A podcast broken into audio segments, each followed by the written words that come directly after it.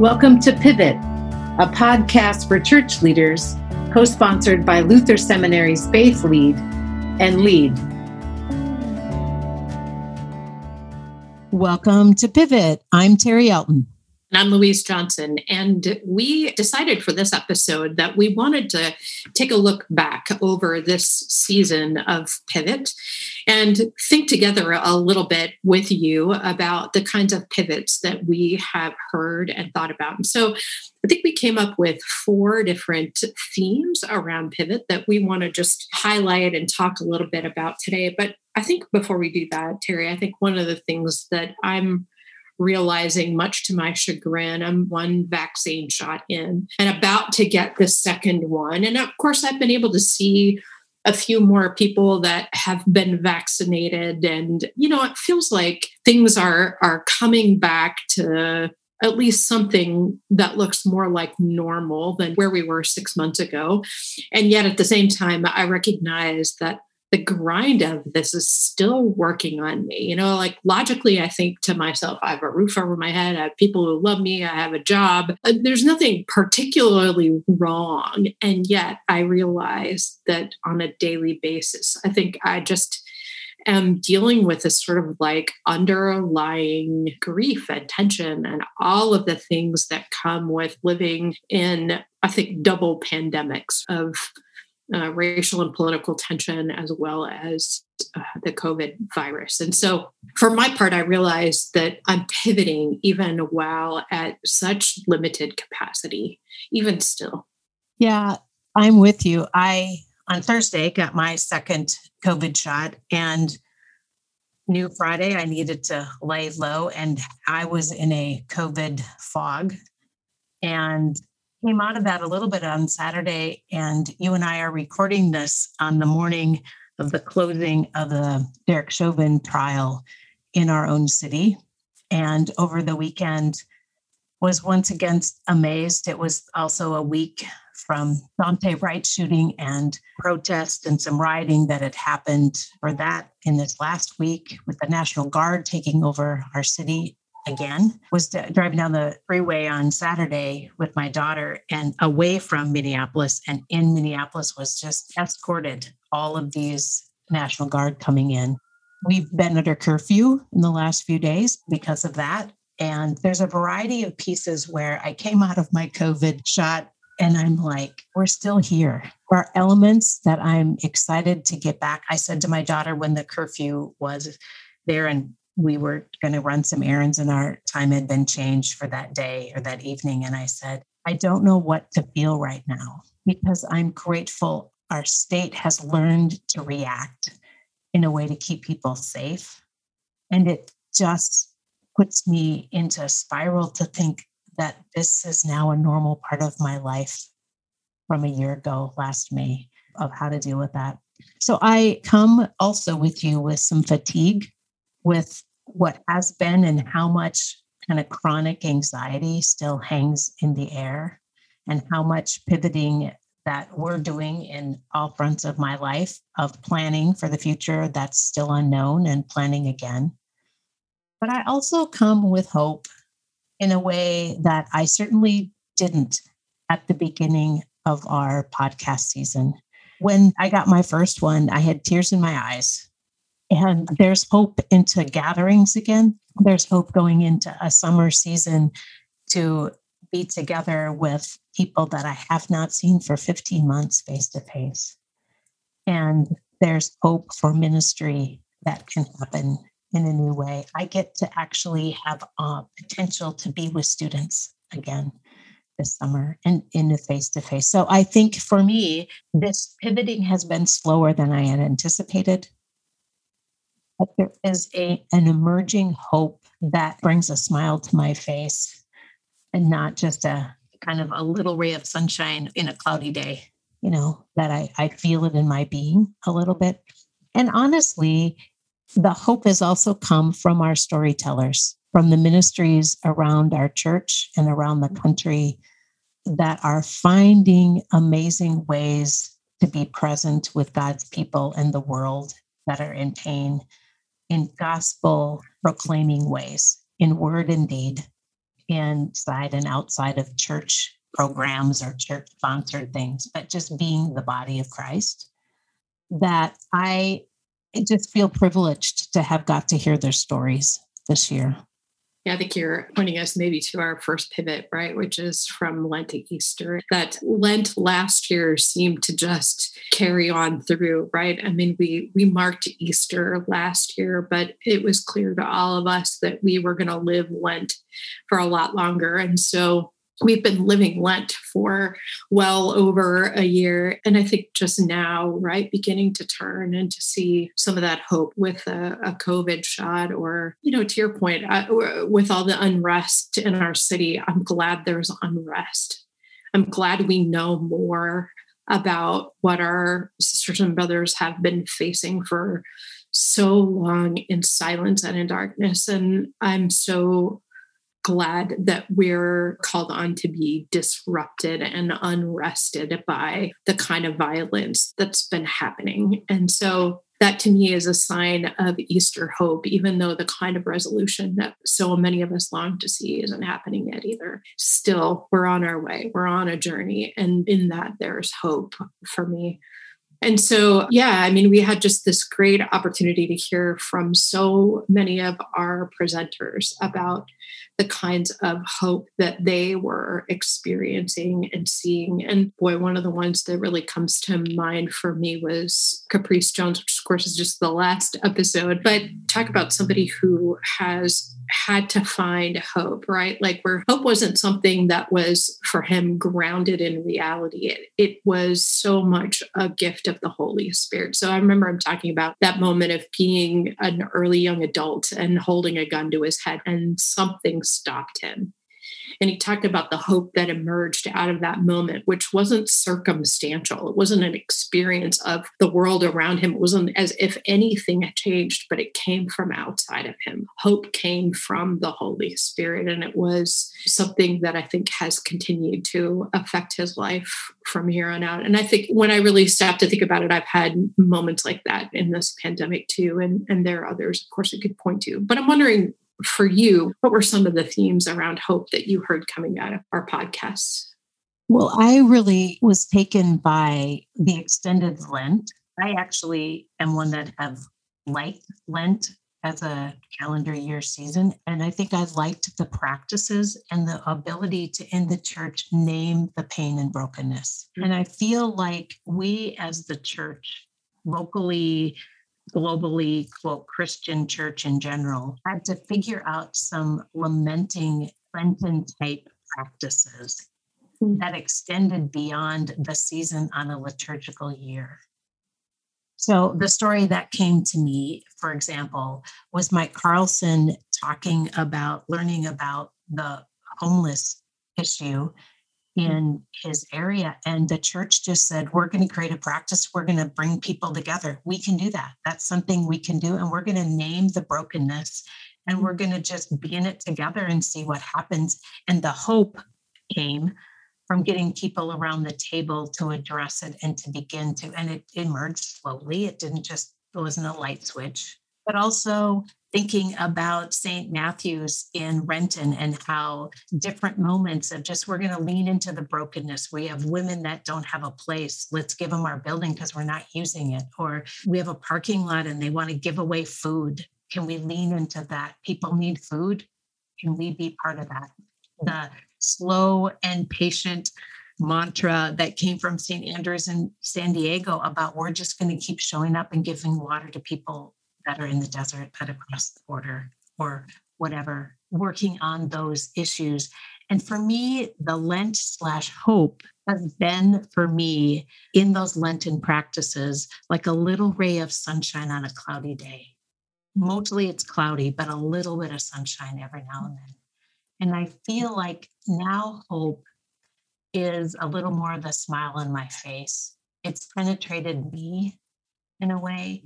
And doesn't mean I've given up those lament practices or those Lenten practices or those leaning into brokenness practices. But as I do, God shows up and I'm once again reminded we're not alone and that we're better together. So I feel like the the thought of Lent and Easter and loss and hope have now gotten in me in a in a particular way and i've pivoted leaning into that and letting god flow through that. I'm not in any way believing that my lamenting and my loss and my lent is over but i am believing that leaning into it is the right thing the naming it the grieving it and the listening for that in other people is the way towards that hope. And that's for me the pivot in this is I don't have to fear brokenness or my own sadness or like what you were saying earlier about I'm not fully there every day. Mm. And that's okay. Letting that day be what it is and believing that there's another side to that.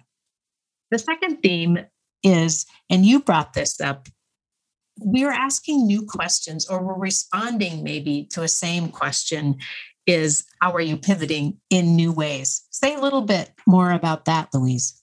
Yeah, I think one of the questions that I hear, you know, when I ask people what they're doing or how they're moving out of one season of church leadership into another, and, you know, lots of that has to do with technology and whether and how we come together in person and so on and so forth. I hear a lot of people saying, you know, well, I don't know what we're going to do because I don't know what's going to happen yet what struck me, I mean, I had to hear that statement about 10 times before I was like, what is it about that that's just getting under my skin? And I think it revealed for me a truth that I knew, but it was such a, a, a sort of marker of that. What it revealed is that our church, in lots of ways, has responded to the culture around us this notion of safety, right? And so that being a part of the Christian faith should make us safe, when in fact, if you do your reading and studying, particularly in the New Testament, about what Jesus says and about how Paul and, and the other apostles experienced the early church, it was anything but safe.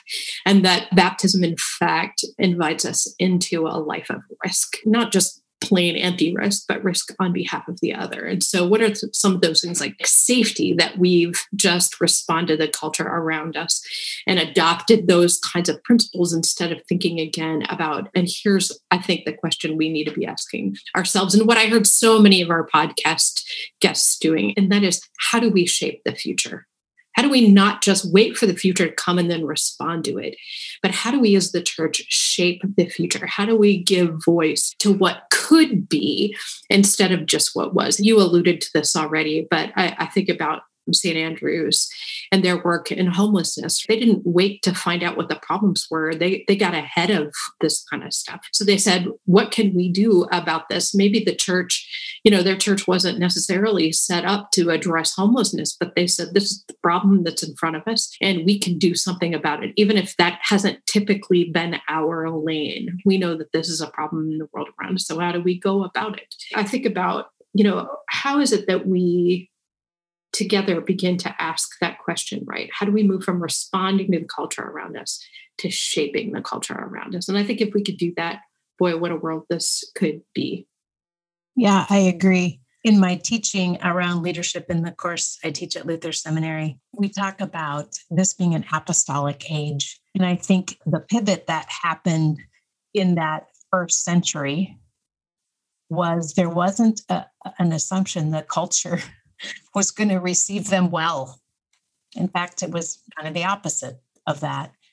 And so I wonder about for us to pivot towards that first century kind of mindset, what would it be to have Christianity be a way of life hmm. in a real ordinary way? And I don't mean this as a cut, I mean this as a, a positive. I think of Pastor Marianne and Living Faith and how they were trying to integrate faith into everyday life and not put it in a program or in a box, right? That's shaping a future, saying, if I actually believe that if we plant these seeds in you and you are present in the world, we're shaping the world around us in many ways. I think of Pastor Krista in, in New Jersey and the collaboration that they were doing of shaping the future by thinking how can we collaboratively respond to what we anticipate the pain to be of our people and of that kind of move to saying we're not waiting for people to ask us. We're just going to do it. We're going to ask for permission later. And I, I heard that in pastor casey of st matthews in renton. We're going to boldly go after dismantling racism out of our congregation and we don't all have to agree but we're going to talk about it and we're going to get in the room together and we're going to begin to say what does god call us to be about? And so i hear echoes of that in a lot of our podcasts this season and that gets me very excited. And it's not an arrogant shaping the future it's a very humble where's the spirit leading? Where's the energy? Where are the collaborative partners that I can find, like the two camps. Why are these two camps working together? No, they didn't wait for someone to say, you guys should do this and take leadership. They just said, there's an issue. We've got resources.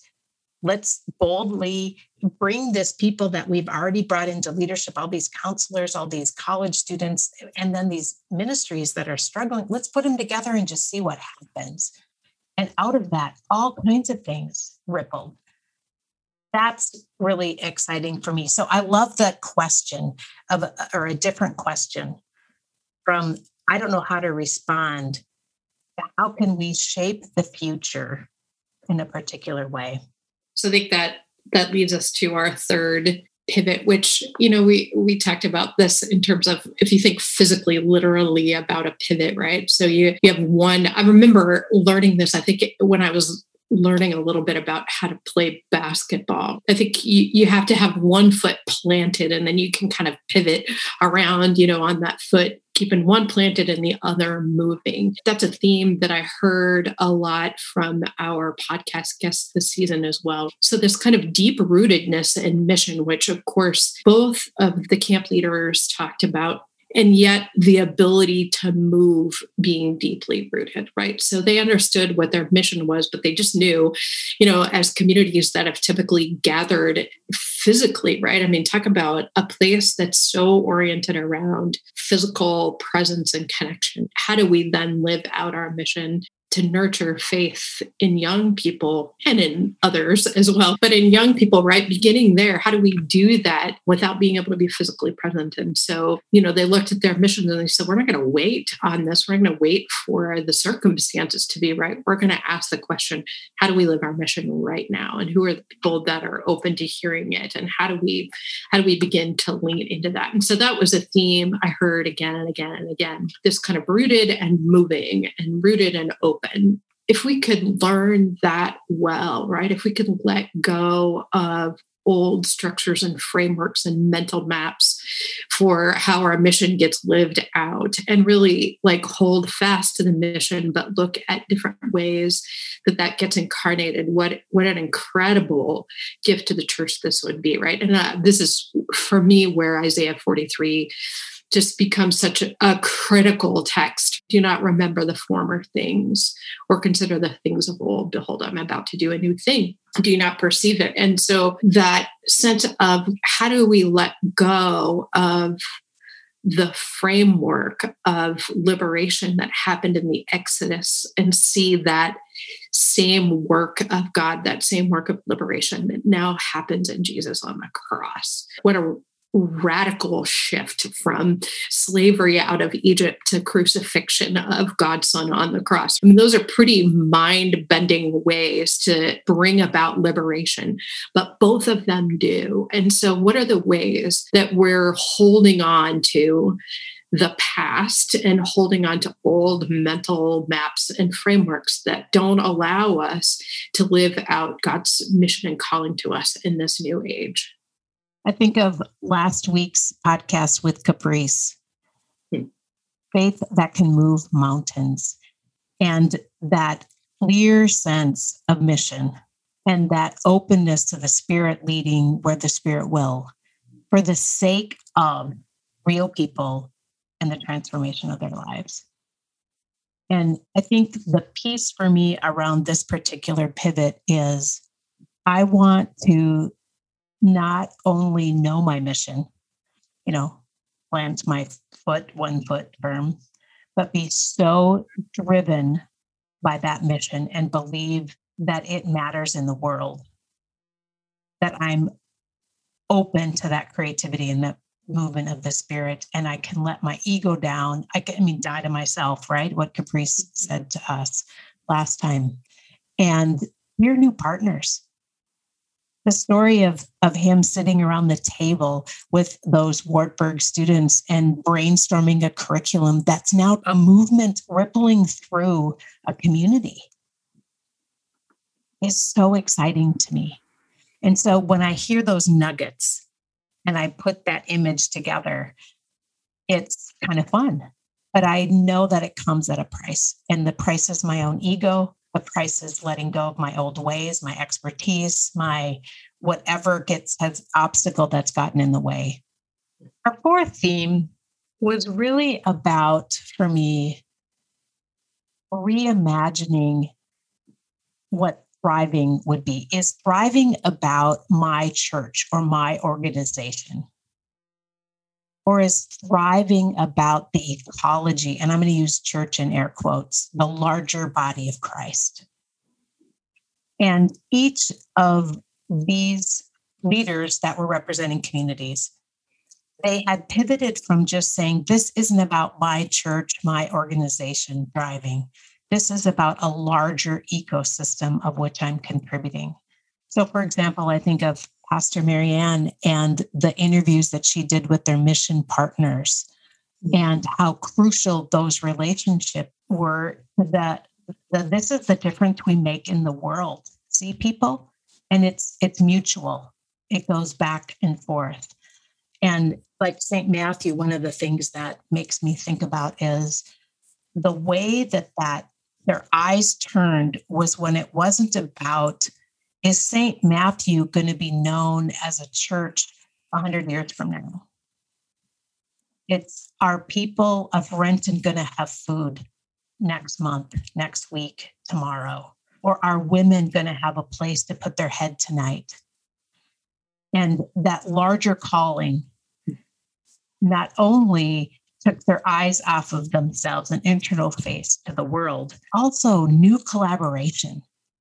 Yeah, I think about Krista Compton, who in her community, they were looking at the kind of corporate loss and grief that were happening and pulled together their colleagues of other faith traditions and did a community service around grief and loss. And I think what a powerful witness that was. Maybe not such strange new colleagues but but the intentional work to say what is it that our community needs far apart from any one organization? And i think about st andrews who again around this subject of homelessness i mean st andrews has a capacity to draw some pretty powerful people together and they did. I got to sit in on some of those meetings around homelessness and there were really high powered, high level people in government and nonprofit leadership came together to talk about how we address these issues of homelessness, and particularly when it looked like rent subsidies weren't going to continue. And so in January in Minnesota, you know, we were looking at what would have been another pandemic of homelessness at that point in time. So I just think about those kinds of partnerships. And, I, you know, it, it makes me wonder about the kinds of ecosystems we could build and how do we get good, right? I think I'm a structural thinker. And so I think about organizations and their lanes, right? Uh, that's a question I'm asking all the time. What's our lane? What's our lane? What's our lane? And, and, and yet, right, when I hear these stories, what I'm pushed to think about is that, you know, the lane we've traditionally run in may not be the one we're called to now. And so instead of thinking about what is our, our protocol in a particular situation, how do we, number one, look at the needs around us and wonder how we can respond? And number two, to see where there's fruit and movement and where the ecosystem is thriving in new ways and in new environments. And so that makes me think about the camp systems, right? And so at least in our in our ELCA tradition, we've thought about congregations as the kind of frontline evangelism organization, and camps were a place that congregations sent people to. And more and more, what I'm beginning to wonder, and what we heard a little bit about, was maybe camps are the the ones now who do that kind of frontline evangelism work with people and then send them to congregations. And so, what are the ways in which these ecosystems are beginning to develop and to push our sense of you know, what is our lane to my question and how do we behave differently and looking at data and evidence instead of thinking about those traditional roles. Yeah, I think we also got some of that unique frontline with Pastor Aaron Fuller, who, as a chaplain, was building relationships, listening to primarily young adults at key moments and asking questions and asking questions kind of how are you doing? Not for the sake of building a church, not for the sake of a thriving of an institution, but in a sense of what does abundant living look like? And how can I come alongside you and help you ask a set of questions that helps you thrive in your relationships in the communities that you're a part of? So I think Pastor Aaron really plant a really basic seed, but it wasn't for the sake of just nice pastoral care of the of the pastor showing up. It was actually to empower that person to really ask a different set of questions. I think the other person that got me thinking about asking a different set of questions was Pastor Manuel in San Diego, who was talking about both as a, a Native American and as a Mexican with Mexican heritage about helping us tell stories and listen to each other's stories, not to fix each other, not to understand so our heads are different, but so that we'd be curious, so that we live and navigate the world with a sense of curiosity. And so, this listening and relationship and storytelling for the sake of curiosity is really interesting for me in this ecosystem. In an ecosystem, different parts thrive at different times. And that's okay. We just have to stay connected. The other piece is what are the ongoing things, you know, water and sun and need to happen for it to grow. And I think some of these things like listening and telling stories are part of the water and sun that need to continue. And if we continue to do that with an eye towards the whole ecosystem thriving, that's pretty exciting to me. Yeah. And if I come with everybody's got a story to tell and I can be a listener that's curious, that I can take with me no matter where I go and let the spirit kind of move with regard to whatever's happening next. Well, it's been amazing to hear 10 stories of the church alive and well leaders being imaginative and pivoting again and again and again. And as I leave, I'm also aware that I've had to do my own pivoting this season, and I always end at a different place than we started. We thought we would end our second season of Pivot with just sharing a little bit about where we're at. Two things come to me in this. I have some new responsibilities in my work. And I am leaning into that with these practices that we have done listening, collaboration, being curious. And so it's fun for me to have a place in my work to actually get to do the practices from the start, right? I'm not having to deconstruct. I'm getting to to just lean into that. And I had one a conversation earlier today with a person about this new initiative and just the energy that came from that and the possibility. And for me saying, I don't know, I'm not the expert here. I'm just setting a table. I'm inviting the collaboration. So that's one thing. The second thing for me is I continue to have to lament the loss. In this season, I personally, when we hit the one year mark, I just went into grief. And grief on the ministry side, grief personally. Uh, we had the one year marker of our daughter's cancer diagnosis and just letting myself be sad and grateful. We talked about that in season one. Those two can live alongside each other, of continuing to spend time in the Psalms that allow me to do that in the same, these prayer practices and these scripture reading practices. That those grounding, kind of the pivoting, the grounded foot and the openness, both of those, I think, are examples for me. What about you, Louise? I think you know, one of the things that for me coincided with COVID was moving. And so I moved in mid January of 2020. And it was a very intentional decision on my part. I was doing consulting work at the time with LEAD. And so I could have chosen to live anywhere. And I chose to live in St. Paul because I had a number of good friends here.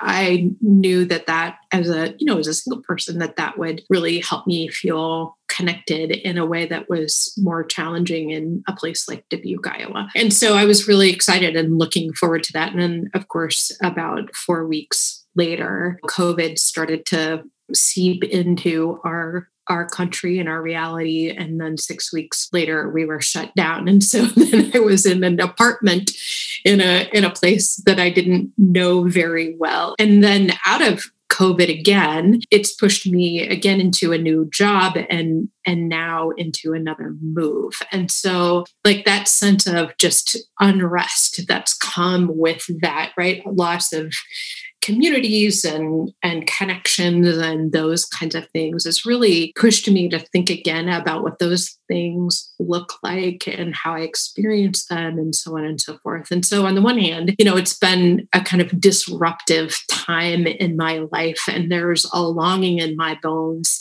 to just be kind of settled. And so I thought, okay, I'm going to move to Chicago and I'm going to buy a house. I've never bought a house before. I've always been a renter. I'm going to buy a house and come to find out that the Chicago housing market is super aggressive. So the I, I gave up about two weeks ago. I gave up on the notion of buying a house. And now I'm just trying to rent something. And even that poses its own set of challenges. So, what it raises for me again and again is how, how do we think about this notion of home and about being settled and what that means for a person in the Christian life? And so I think early on when we were pushed out of our church buildings, right? I mean, no, no none of us would have said that God lives in our church buildings.